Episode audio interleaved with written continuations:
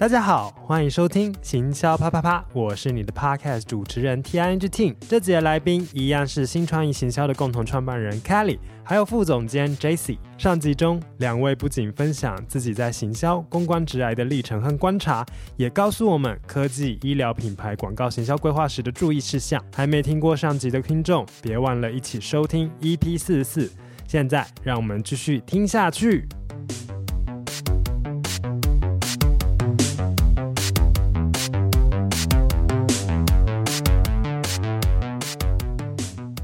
我们回到新闻稿的部分好了，我很想要问，就是一篇合格的新闻稿，嗯、刚刚你已经讲到，大概是要具备哪些元素呢？什么？你刚才讲那个黄金倒三角，那是什么东西？哦，我觉得那个等下交给本科生，因为我不是本科生出来，我可能对那些概念就是怎么讲，呃呃，那个叫什么术语上面可能没他了解。让我们欢迎资历对工作资历超过十年以上的 创办人 Kelly。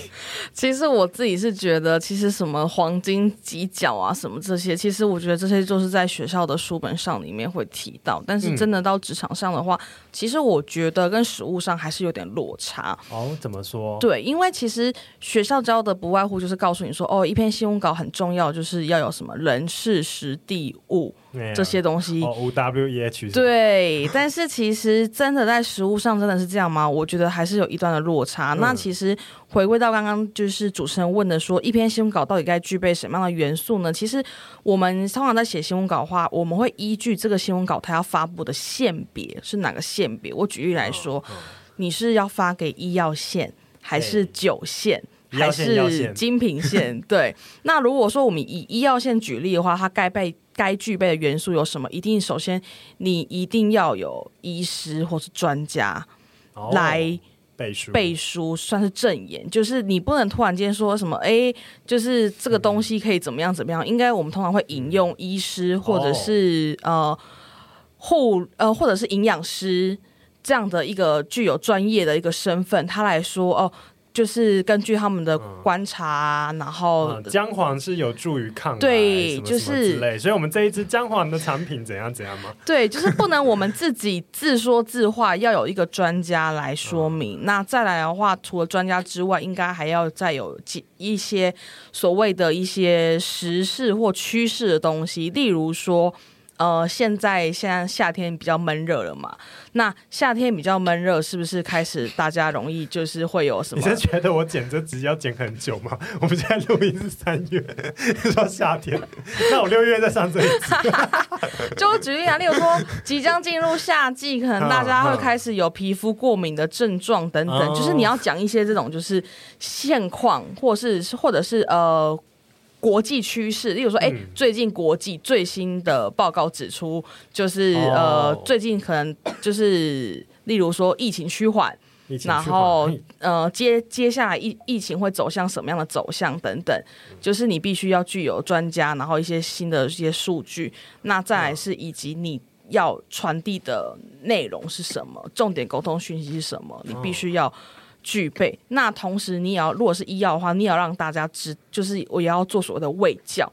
卫、嗯、教就是你要呼吁大家说，哎，假设你今天有呃鼻子过敏，就是例如说气气候季节交替气喘这样一个状况的话，那你平常日常上你该怎么样做保养？饮食该怎么做？然后就是运多运动啊，还是什么的？嗯、就是你要有这样一个卫教的一个建议，就是你你除了让民众知道。这个疾病会给我什么样的一个状况之外，风险是什么？然后医师的建议等等之外，你还要让他知道说他日常的保养该怎么做。啊，所以以医药线的举例，它就是第一个要有专家或是研究的背书，嗯，再来是趋势，就是现在的一些潮流，可能是世界的或是一些生活话题的潮流，然后再来是品牌沟通的讯息。然后最后是给民众的卫教资讯，对，就是包含了疾病的现况啊，嗯、然后治疗方式。大概多少字可以写完？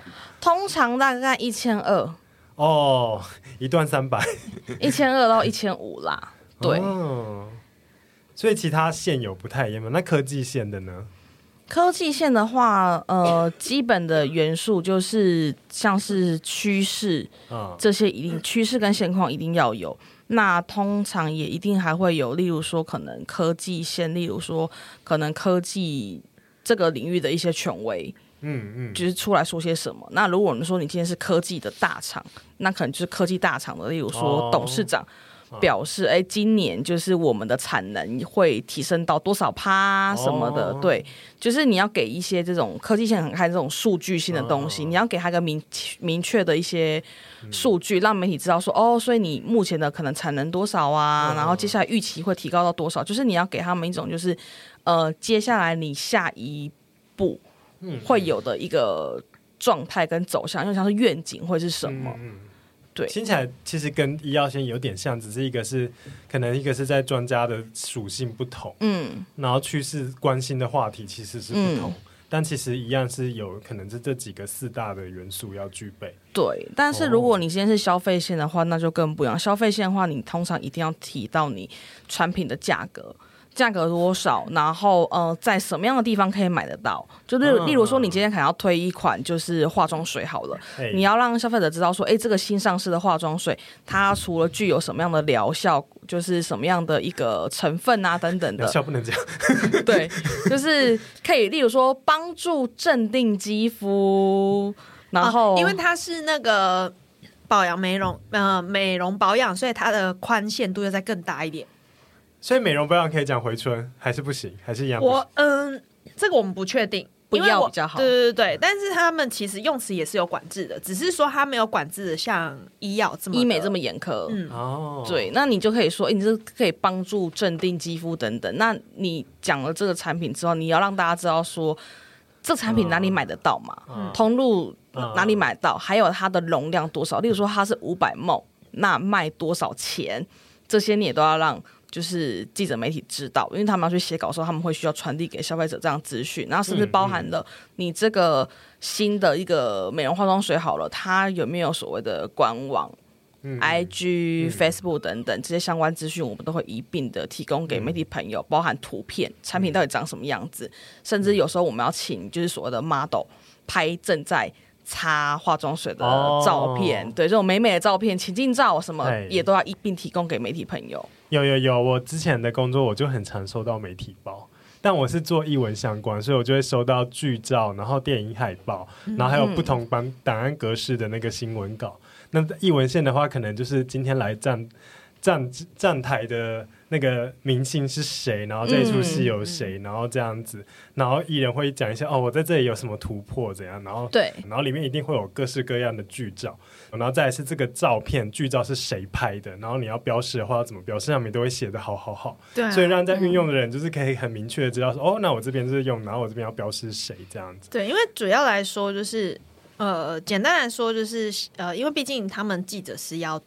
看说他们还是要有一些观众嘛，对，所以其实我觉得整体来讲，简单来说还是 based on 在说我们观众到底想看什么，是，所以建立在这样之下的时候，有时候我们在写新闻稿，会写完之后也会去想说，这些东西是不是我们想要知道的？嗯，我要是身为一个阅读者的时候，我会不会想知道？然后再用到就是记者上面，嗯、那为什么刚刚你讲那个打包，那个也是我们很重要很重要一个美美角？为什么嘞？因为其实记者朋大大大们都很忙，所以你要尽量把所有的资讯收集在一起，让他是方便去一次阅读完。啊、然后这个我很有经验，嗯、因为我有一次收那种。就是译文展览的，对然后他的那个每一个，就是他开超多资料夹，然后资料夹里面有资料夹，资料夹里面还有资料夹，对然后再分散，然后明明是同一个区域，然后那一次我就很生气，我就找图找很久，然后我们才再找找到那个，哎，因为这个图在这一个资料夹，那个图在那个资料夹，然后我们再把它组合，然后发了一篇那个官方的一个社群贴文，对，这我很有感，对，那个就会很厚，所以就是有时候，比如说为什么我们要先准备好，原因是因为当我们议题性够强的时候。记者朋友们还愿意慢慢去挖，慢慢去跟你要，因为他知道他说这个东西是很重要的。很多人看，嗯，他还是必须要写。那要是说万一他连就是一看都是记者就觉得这个东西就是没有人想知道啊，然后但是你资料不帮他准备好，那算我不用了，干脆就算就就直接就就对。我了解，嗯、可是我就很想要问啊，就是因为毕竟你们都是专业人士，然后一直在写稿，嗯、那你们会不会很难超脱去，就是想象一般民众关心什么？是不会，因为我们其实平常像就很常用手机啊，基本上大家用手机是在二十四小时吧。哦，然后就就开始抠那个朋友看新闻啊，男友叫他帮忙看一下，你觉得好玩？有时候会哦，有时候真的写到就是黔驴技穷的时候，就说：“哎，你可以帮我看一下吗？你有没有觉得就是不通顺？因为其实我觉得写新闻稿啊，嗯、我觉得在公关界，应该说在行销，我我相信不管在哪个行业，应该有一个很重要的必必须要的条件，就是逻辑性。嗯。我觉得逻辑性强的人，不管在哪个行业，都应该，我觉得他不会太过于辛苦。嗯、那我觉得写新闻稿又更建立在逻辑性上面，因为其实它就是文字，你阅读下去是不是通顺的这件事情，嗯嗯、其实。真的是感觉得出来，那你要是跳来跳去，跳来跳去，那个新闻其实就很容易就会知道说啊，这个记者逻辑不好，或者是你会很容易就是啊，我看不下去，所以我不看了。嗯、对，但平常就是我们其实也蛮常看新闻的啦。就是我们自己手机就这样，比如说 Line it 这样子按一按啊，然后看到我们看到觉得很有趣的，就直接丢在群组给大家看这样子。哦，平常也是要一直划手机。对，其实我我觉得我们都眼睛坏掉了。那开记者会有什么样的诀窍？因为我知道你们公司就除了帮忙就是媒体、嗯、帮忙品牌做媒体的发稿之外，嗯、也会帮忙规划一些记者会啊、媒体参叙之类的活动。嗯、那这个要注意什么事项？然后它一般的流程大概是怎样？其实要注意的事项蛮多的。首先就是，如果你要办这个活动的话，我们会先跟品牌确认一下，就是他主要办这个活动的，呃，应该说要先知道他的目的性是什么。嗯，目的性之后再来评估有没有这个必要性。哦，那确定了有这个必要性之后，再来就是你很重要就是找。呃，还要安排找一个确切的时间，嗯，跟地点。嗯、那为什么时间很重要？嗯、你不能安排媒体朋友们多数都休假的时间。这样是什么时候？其实不同性别不一样。就是假设如果你今天是医药线的话，会建议你媒体活动安排在周三、周四、周五的下午。那为什么是避开周一跟周二呢？原因是因为周一跟周二他们会有医药的媒体，他们通常都要去像是卫福部。或是机关署，他们会有例行性的国内的一些呃，例如说流行疾病，像是 COVID-19 疫情的一些呃报告的一个说明会。嗯嗯、那医药线记者他们都会被长官派去要驻守在那边，掌握最新的一些资讯。可以理解。对，所以如果你记者会办在周一跟周二下午的话，那绝对不会有人来的。欸、那我想问，现在疫情就是缓解之后，还是一样的情况？嗯还是一样，礼拜。呃，他们平常本来礼拜一、礼拜二都会有例行性会议。我举例来说，哦、像是接下来要迈入夏季了，那这个长病毒对他们的例 例行性会议可能就会开始讲的是，哎、欸，目前国内长病毒，甚至包含了登革热，哦、甚至包含了都跟我们生活息息相关。那像冬季可能就是讲流感。最最最近国内近期流感的感染人数的状况怎么样？哎，重症人数多少？然后住院人数多少？哦、对，然后甚甚甚至包含了就是呃，有时候像是例如说区域型，像是可能有肺结核，嗯，这种就是跟任何疾病疫情相关的，他们都会去。召开说明，嗯、让记者媒体朋友们知道。原来礼拜一、礼拜二固定是要做这样，不是只有疫情，因为我们要看记者会。其实一般时候也有很多其他的一些病原体出现在我们生活中。疫情那个的话，好像是之前有一阵子都每天吧。嗯，对啊，对啊，对啊，对啊。所以基本上那一阵子媒体也蛮难叫到的啦，因为他们每天都驻守在那边。对，对，对，所以其实我们都会把这个状况跟客户说。像最近，比如说你要做三 C 科系。科技比较相关的话，就会是你就是应该说我们在做办一场活动的时候，我们不只去注意我们本体，我们要去站在就是记者朋友的立场去想说，怎么样对他来讲最方便，当然是他的出席意愿就会越高啊。我举例来讲，我们现在去约一个人要吃饭，那我约一个人吃饭，我一直故意约一些他根本不可能出现的时间，你就是。白痴吗？嗯，就是笨蛋，而且还会惹怒对方。对对对对，所以就是尽量就是要避免，就是你跟人怎么相处，基本上你就是怎么运用在自己的朋友上面。那像比如说五月的时候有治安大会，那就是大家就是我们，比如说三 C 呃科技的人，我们要办活动，就尽量要自己避开治安大会。嗯、原因是因为治安大会现在全部的媒体就是出现在治安大会里面，在忙治安大会，那你又在这时间去反他，他基本上他会跟你互动的几率就一定是非常低的。那办完记者会之后，要多多少时间内赶快把稿发出去？如果假设你今天记者会办在下午好了，下午通常我们都会建议记者会抓在一个小时内结束。那通常我们比较常见可能是一点半正式开始，或是两点正式开始，嗯、那我们就会抓三点前结束。嗯，然后三点前结束之后，我们都说都会抓最晚最晚三点半要把。新闻稿跟新闻照发出去给媒体朋友，一定要在四点前让他们收到，因为他们会截稿。啊、好累，好累，半小时之内，所以你们其实新闻稿都会预先写好。对，全部全部，连那个比如说图说都会先设定好，哦、就是图说的意思就是我们新闻。照片它的那个说明，哦、那我们就是尽量要先预设好。现场有一些灵机 灵机的事情，就是灵嗯、呃、突然有变化，嗯、那就是现场再马上改。但是至少你先准备好了再改，其实它动作会比较快。然后其实，在事前我补充到，事前其实还有蛮多小细节要注意到，例如说，你今天办这个记者会的时间不只是几月几号哦，你还要。留意一下，不只是星期几，你还要留意一下。今天如果你要邀的媒体，例如说是杂志媒体好了，杂志媒体他们通常月底他们会有所谓截稿的时间。嗯、那如果你安排这个活动是想要邀请杂志媒体来，但你又安排在他。截稿的忙碌期，他绝对不会出现，所以就是这个时间点要掌握的很好。那再来是在我们如果这些日期啊、时间都挑选了的 O OK，我们来邀请媒体到现场的时候，我们有时候也要根据媒体的回应去看现场我们有没有灵机应变。例如说，我可能在活动的前三天，我得知媒体朋友跟我说：“哎，今天你们这场就是呃美妆的记者会，其实有同时间撞了另一个品牌。”那这个时候我们就会思考，我们要不要提前。半个小时开始，还是我们要往后延？嗯、这个就是我们要去思考的。我们要去思考说，那个品牌跟我们这个品牌，媒体朋友们比较想去哪一个？对，那如果就是我们就要思考一下，就是时间上怎么样协调，让媒体朋友们也也方便。对，因为媒体朋友们他们其实也有写稿件数量的压力，那我们就会看要怎么样去协调。那像我过往还碰过，我自己去跟品牌的另外那间公关公司，我们打电话。去协调，对我们，我们去去协调。可能我先开始，那、嗯嗯、那你可以派车到我记者会的现场外，把我的媒体朋友们全部载走，然后去你的那一场。好酷哦！天哪！对，我们还做过公关公司互相合作，就是为了要让记者们同时参与两场记者会。好有趣哦，好有趣哦！所以那个听众朋友，不止立法院要乔哈，我们公关公司之间也是要乔事情。对，啊，那个记者。会不会很在乎吃啊？吃吃喝喝的东西，还是小礼物？你们要准备这些东西吗？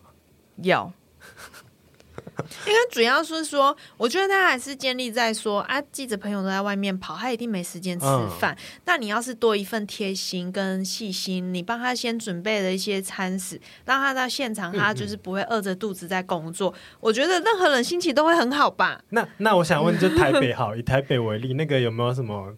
几个就是你们首选的榜单，就是怎样的组合是记者最喜欢？呃，如果不会出错的。如果是以媒体餐叙的话，餐叙的话一定要让媒体朋友们吃得饱嘛，吃得开心。嗯、那我们也会尽可能安排一些，就是媒体朋友们可能比较呃少会自己花费去吃的餐厅，让他们有个新新鲜感。哦，对，所以像我们之前餐叙，我们就有安排过，像是蛮有名的，像什么私宅料理。食材料理可以塞得下记者哦，因为我们通常餐序不会到太多人，大概二十人左右。嗯、那我们可能就会找那种蛮有名的那种私宅餐厅，然后让媒体朋友们坐下来好好的吃饭，边吃边聊。那如果说不是办餐序，只是一般的下午场这种记者会的话，那我们现场一定会有准备所谓的简单的茶茶点。那因为你也知道，媒体朋友们在外面跑新闻很辛苦嘛，所以茶点我们通常一定会咸甜食各半。就是有咸食有甜食，就尽量满足大家的需求。对，那还甚至还会，我们还会准备水果。那我们通常也都会请那个就是呃餐点的合作伙伴协助帮我们准备所谓的餐盒。原因是因为有的媒体朋友们他们可能要赶新闻，他们其实也没有时间去取用来吃。对，那我们就会快速的帮他打包好。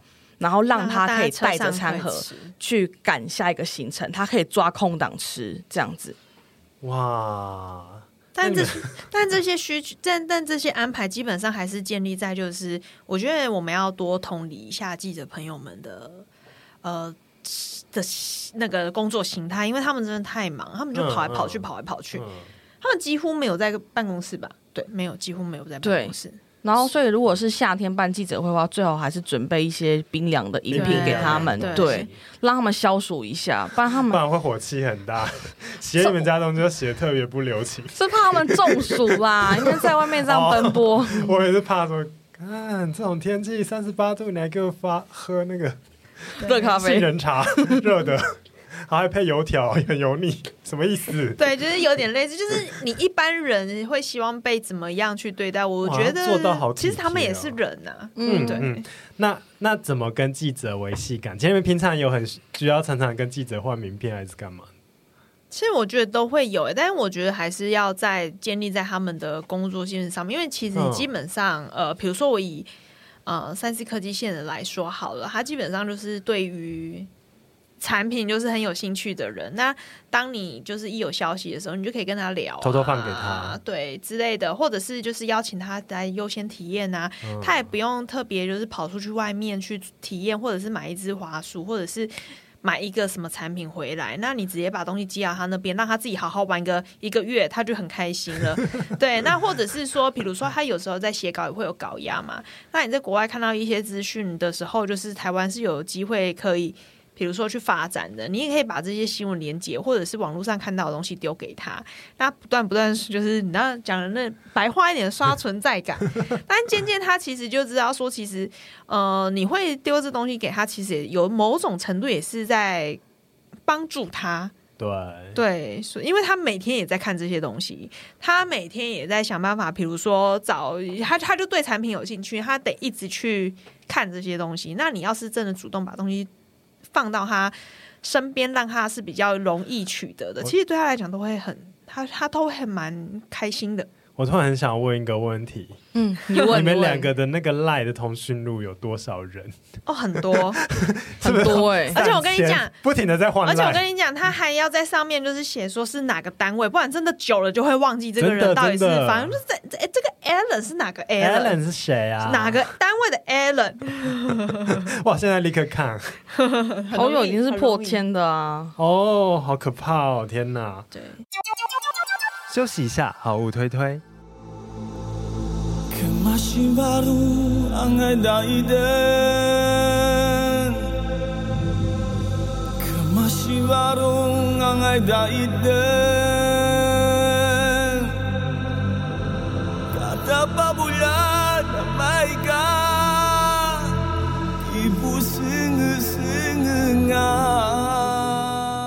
Hello，各位行销啪啪啪的听众朋友，大家好，我是 Weber。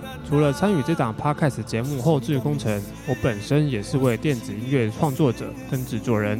我和排湾族创作歌手彻摩共同合作的全族语低音专辑《太阳底下》已经在今年五月底正式发行喽。专辑相关资讯和我 Spotify、Ting 都会放在本集节目下方的 Show Note，欢迎大家订阅支持起来。现在就让我们一起听一段专辑里的新歌吧。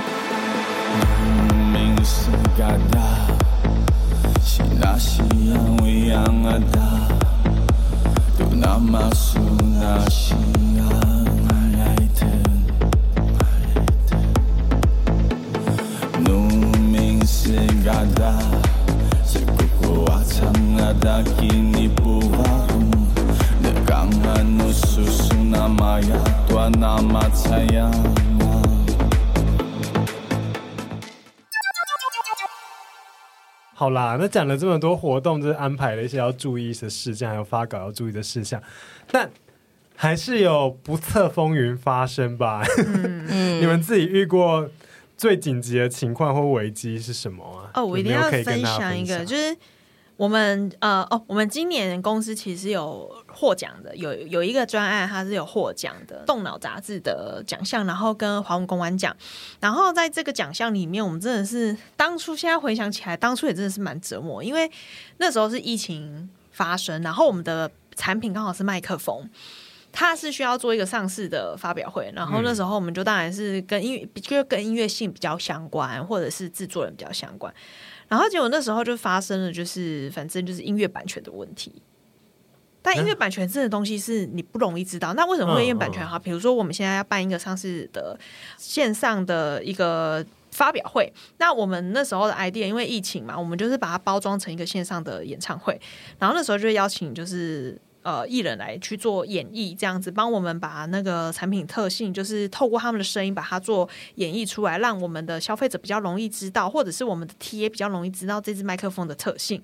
嗯，然后结果呢，我们好像是在前一天吗？还是前一周，就是突然接到通知说，就是这些音乐版权是要付很大笔的费用的。嗯，因为我们的那个线上演唱会，它不是。播完就结束，它会存档停留在那个平台上。是，那其实你存档平台留在那个直播的那个平台上，这就会有所谓的，就是呃，不同于一般公开演唱的那个音乐版权费。就是我们都知道，我们其实都要去找、嗯、呃公播权。正常来讲，大部分在业界的都会知道，说我处理任何事情要去找公播权。对，但他这边又有一个层面存在，是说我要去找制作人，甚至是就类似那种环球、华纳那些公司，真正去谈版权那一首歌的版权。对，但是那个版权都是超级无敌。嗯嗯你无法想象的费用，那个版权费基本上就是它没有所谓的公定价格，都是以每个版权公司自己定价。那如果说今天这首歌很红的话，它的版权费可以到几好几十万。哇！就突然就反正就是突然冒出一笔很大的开销。哦，我们我们那时候其实是预估我们应该会超过一百万，嗯，突然多了一百万，又再多一百万。呃，完，我们完全完全就是没有预支这个一百万，但是这一百万是我们后来好不容易好不容易就是把它尽量能压下来，能压下来。但是我们当然同时有只会让客户知道这个状况。嗯、我们那一场演唱会总共会有呃，要歌手们跟乐团们总共会唱十首歌，那我们就是先以就是一首歌，假设是十万的版权费去抓。结果后来我们洽谈完之后发现，哇哦，好几首歌其实超过十万块的金额，那怎么办？只能跟客户说明啊，然后客户就吃下来。嗯，没有没有，我们就是不断来回的去跟版权下来，对，是我们吃下来，然后我们不断几个月没有拿薪水，我们就不 不断的来回去跟版权公司做沟通跟说明。那当然中间其实也感谢蛮多这呃。艺人、歌手他们的经纪人给予的一些协助，那也愿意帮忙我们给予一些比较优惠一点点的价格，这样子，所以我们最后没有付出到一百万这么高的版权费，嗯、但是，嗯、呃，我们歌曲十首有一首没有办法做演唱，因为那一首的版权费真的太高太高了，我们真的负荷不了。哇，对，那这个版权费去。全部的钱也是我们公司就是承担下来，所以这个专案其实我们没有赚哎，好可怕哦！天哪，难怪我之前有在帮忙那个，就是转播一些演唱会的一些社群上转发。然后他就还收到公司说，哎，你可以转播现场直播完，但你要立刻把那个影片删掉。对，因为那个费用是好几百万在跳，我觉得是很恐怖的。嗯、然后那时候还想说，为什么要删掉啊？不直播完不就、啊？我觉得就是还可以分享一个，就是题外话给大家知道。你们知道不是很多那种歌唱节目吗？对，其实那些歌唱节目常常都深受音乐版权侵扰。你们有时候都会觉得说，为什么？比如说大家会很那个生气，说有时候像之前，为什么前一天就换歌？歌你会很舍不得那个选手嘛？其实这都是跟音乐版权相关。嗯，人家就是要跟你收高额费用，但是你不可能付得出来，所以当好只好临时换。好啦，那选秀歌手就多唱一些那个，对，就是小众的，没错，可以这么说。所以你会觉得说，为什么有时候那个？为什么大家都不是？你知道，有时候大家会想说，为什么不去唱一些就是有名歌，都要挑一些很小众？其实我觉得多少还是跟音乐版权。嗯，然后再来是，我觉得也题外话补充，就是也有很多人困惑说，哎，为什么那个选秀歌手比赛节目，为什么不能一人唱一首歌嘛？为什么要好几人唱一首？其实也是跟版权费有问题啊。因为三个人唱一首，那就是一首歌的版权费。但是如果你一人唱一首，哇哦，三首三十万，十万跟三十万的差别。了解了解哦，好好刺激哦。我们都是因为我们就是被音乐版权就是折磨过，所以我们还就是 都就是开始。钻研这一块，你知道我在写访纲的时候，我问写这一题，我内心预设会得到的回答是可能是什么器材出错啊，还是什么？但我没想到，我跟你说这个都还好，横天杀来的一个百万预算这件事，那个音乐那个。机器坏掉都是可以马上就是是可以事前去排除，嗯、甚至是说，比如说真的是临时，要是彩排，技 技术彩排不行，马上换一台来，那个都很快可以解决掉。嗯嗯、但我觉得音乐版权这件事情就是太难了，它跟法律有关，要跟人有关。我觉得你们现在也是要很大颗、哦，那时候超痛苦，我记得我站在路边哭，天哪！因为我真的觉得不知道该怎么办，就是。这一百多万我们不处理掉，等同于是，而且是已经要 on 了哦，都 announce 出去了，但最后得奖了，是开心的吗？我不知道该怎么说这个复杂的情绪，然后就是他是属于让公司就是其实赔了赔了这些钱，嗯，对，但是得奖了，我不知道该怎么说，就是执行的过程很辛苦啦，然后因为筹备期其实也蛮短的，然后又发生这样的事情，其实那时候也是。赶快要想办法怎么样去解决啊，等等的，然后所以后面得了奖，得了奖当然是会开心啦，但回过头去想，就是 反正也没赚钱，嗯，但但另一个角度想，我觉得是学到另一个经验。是没错，啊，因为其实这个经验是你真的没碰过，是不会知道。好可怕，谁会知道？我这真的超恐怖！哎，我都买好公布版权，怎么会突然再冒出一大笔呢？对，超恐怖！我都已经那个已经，因为其实通常公布版权本来就已经是活动里面比较麻烦的事情了，都已经处理掉了，结果还冒出这么大笔。然后，那我很想问 Jessie，这是你就是工作这么久以来的唯一是哭吗？还是你有其他哭的经验？我有哭，其他哭的经验，但是我唯一。是一个，就是你好像走到尽头的感觉。你你有一种，就是你那个叫怎么讲？那那种叫做你完全没有办法。你能，你就是没有权，没有力，没你没有办法去撼动这个世界的那种无助感。我很喜欢陨石突然掉下来，就这样子吧。对，就是这种感觉。我跟你讲，其他事情就是你有可能你只是顶多不甘心，嗯，觉得但自己再努力一点，或者下次改进都可以处理掉。但是这种事情是完全就是直接死掉，没办法。哇，嗯、那两位就是在行销啊、公关领域这么久，就支持。自己就是继续待下去的动力是什么呢？我先分享好了。嗯，我觉得，我觉得就两个层面吧。哭过人先分享。我超爱哭的，我动不动我就我超我超级无敌感性，我是看那个影片我都会就是莫名其妙。我先生就说：“ 你你又看什么？” 你可以不要怕，你不要，可不可以平常平常不要看这些东西，然后把自己弄得就是很难过，然后在那边哭吗？对，好哦。对，就是我觉得对我来讲吧，我觉得其实在这个产业里面，我觉得可以一直看到自己不同的面相。嗯，因为其实我觉得会愿意留在这个产业里面的人，其实不断都会一直挑战自己。我觉得只要长期会喜欢留在某一个产业，大部分都是有这种特性的人。嗯，那只是说这个这个产业其实变化的更快，因为他就是行销，对啊，然后就是公关，就是他无时无刻都在发生，嗯、所以我觉得我还蛮 enjoy 看到自己不同一面的样子，嗯，可能是很执行面去做捡起手。首秀做的事情啊，或者是我要去跟人家谈事情、跟人家谈判，或者是跟人家吵架等等之类，就是他好像各种就是喜怒哀乐都会有一些宣泄的地方，看到自己不同层面。我啦，我蛮 enjoy 这个过程。然后另外一部分就是，我觉得很难，你遇到一个战友。嗯，我我比如说，就是目目前的状态是，Kelly 其实对我来说是一个。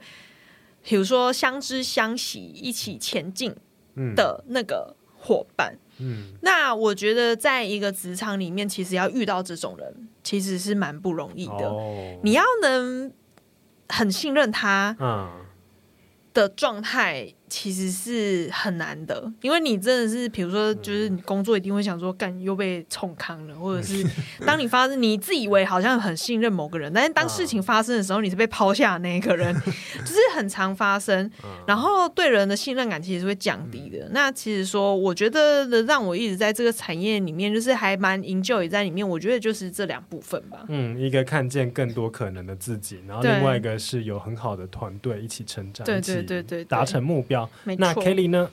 我觉得对我来说的话，应该是吸引我的地方是每天的生活都是不同的，因为我不喜欢过一成不变的生活。所以第一个部分是我觉得一直在做不一样的事情，然后以及每个品牌、每个专案都执行不同内容，对我来说是新鲜有趣的，而且你会碰到最新的一些。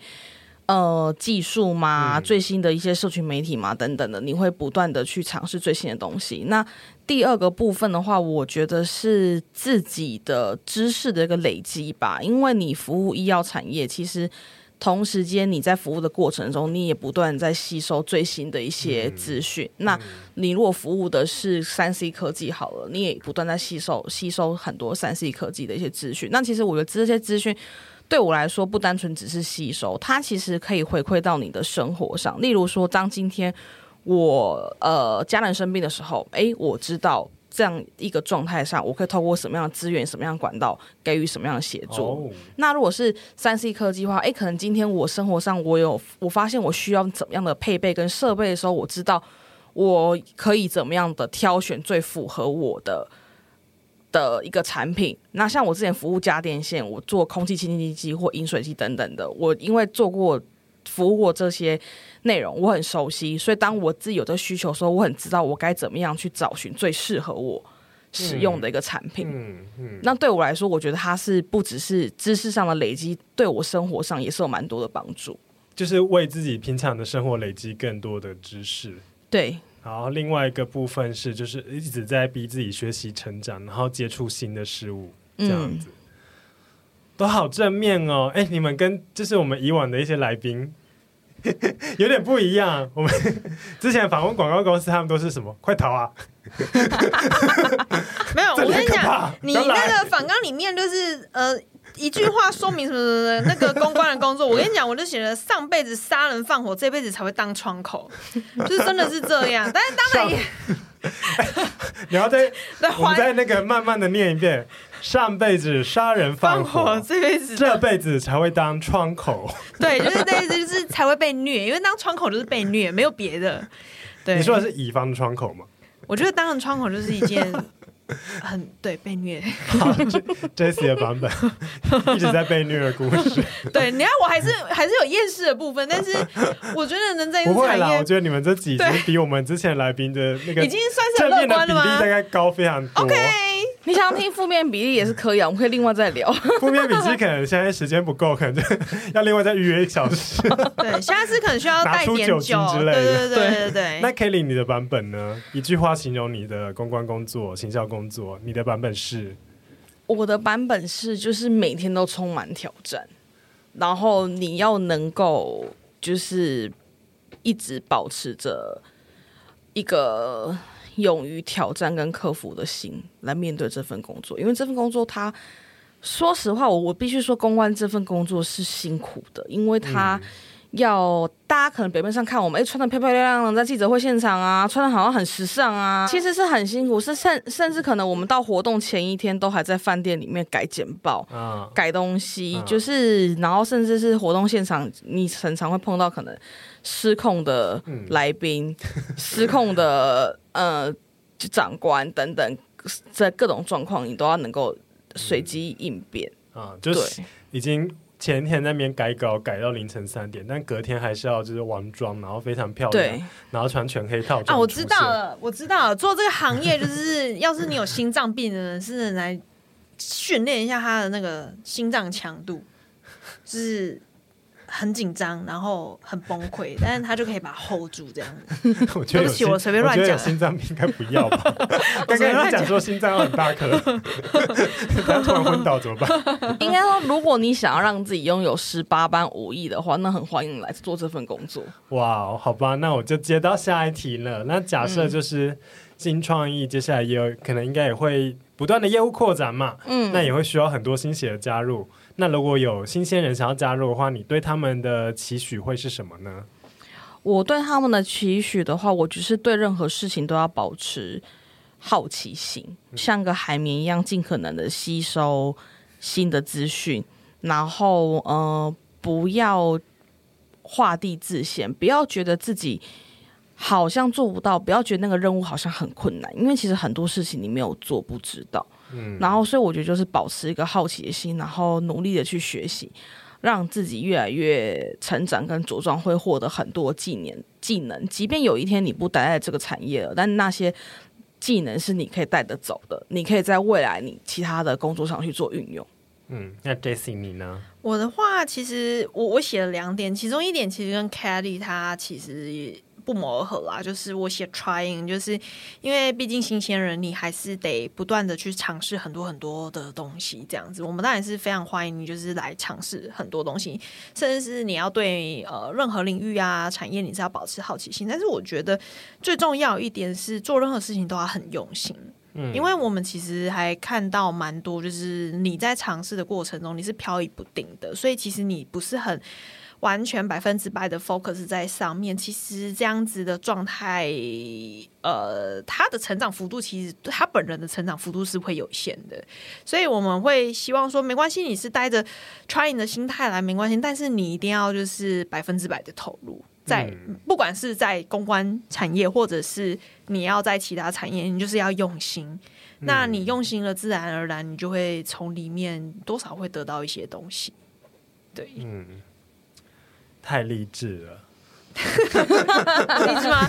欢迎来消弭励志，没有。这些东西就是我们每次做完活动都说干，我不做了。妈的！然后隔天还是在这里。对，就是隔天之后，课就是成果发，就是一结束之后，活动就是很 OK，很成功。好，我好像有动力走下去，或者是客户就是买个东西来遮羞费什么之类的。然后啊，好，好像客户对我很好，我又可以继续下去。没有啊，你现在看到我们励志，是因为我们现在就是没有喝酒状态，喝酒之后可能就风言风语就不这样了。哎，我最近有跟酒商认识，请介绍一下，要，要一下那个赞助。下次我们录音的时候就摆两瓶酒，我们再录另外一面 公关女子的另外一面，公关女子的醉酒日常吗？但大家会有，大家可能会怀疑你的公关是哪种公关？哦，另外一种的媒体公关不是那个。哎、欸，真的，我是调公关。哎、欸，你是什么行业？有没有写公关？然后他们就会停顿一下，因为都会是以为是酒店公关。那就讲 PR。哎、欸、，PR 会问说是什么 P？什么是 PR？然后就说公关，哪一种公关？啊、通常都会这样，在台湾呢、啊。然后有长辈听不懂，我就是这样做广告啦。对对对，我我做啊当哎呀。哦，了解。嗯，好啦，时间差不多，就今天非常感谢 Kelly 跟 Jessie 来到我们节目现场，告诉我们这么多精彩的事情。我相信。这只是你们就是这么紧凑辛苦的职场生活中的一小一小一小部分而已，你们一定还有很多有趣的故事可以跟我们分享。那如果大家就是听完这集之后有什么样的想法，也都可以私讯来跟我讲。下次我就会准备酒精再邀这两位一起过来。很需要啊，最近很需要酒精啊。然后听了就是听了 Kelly 跟 Jessie。就是他们的一些工作经验的分享，想要在他们团队一起成长的朋友吼，可以自己上一零四搜寻新创意，星星的星，然后创就是创意嘛。喜欢我们的节目，欢迎到 Apple Podcast 留下五星评价、订阅加分享。更喜欢我们一点，还可以抖内我们哦。那我们一起跟听众说拜拜吧，谢谢 Kelly、Jessie，谢谢，谢谢，拜拜，拜拜，拜拜，喝酒喝酒，开。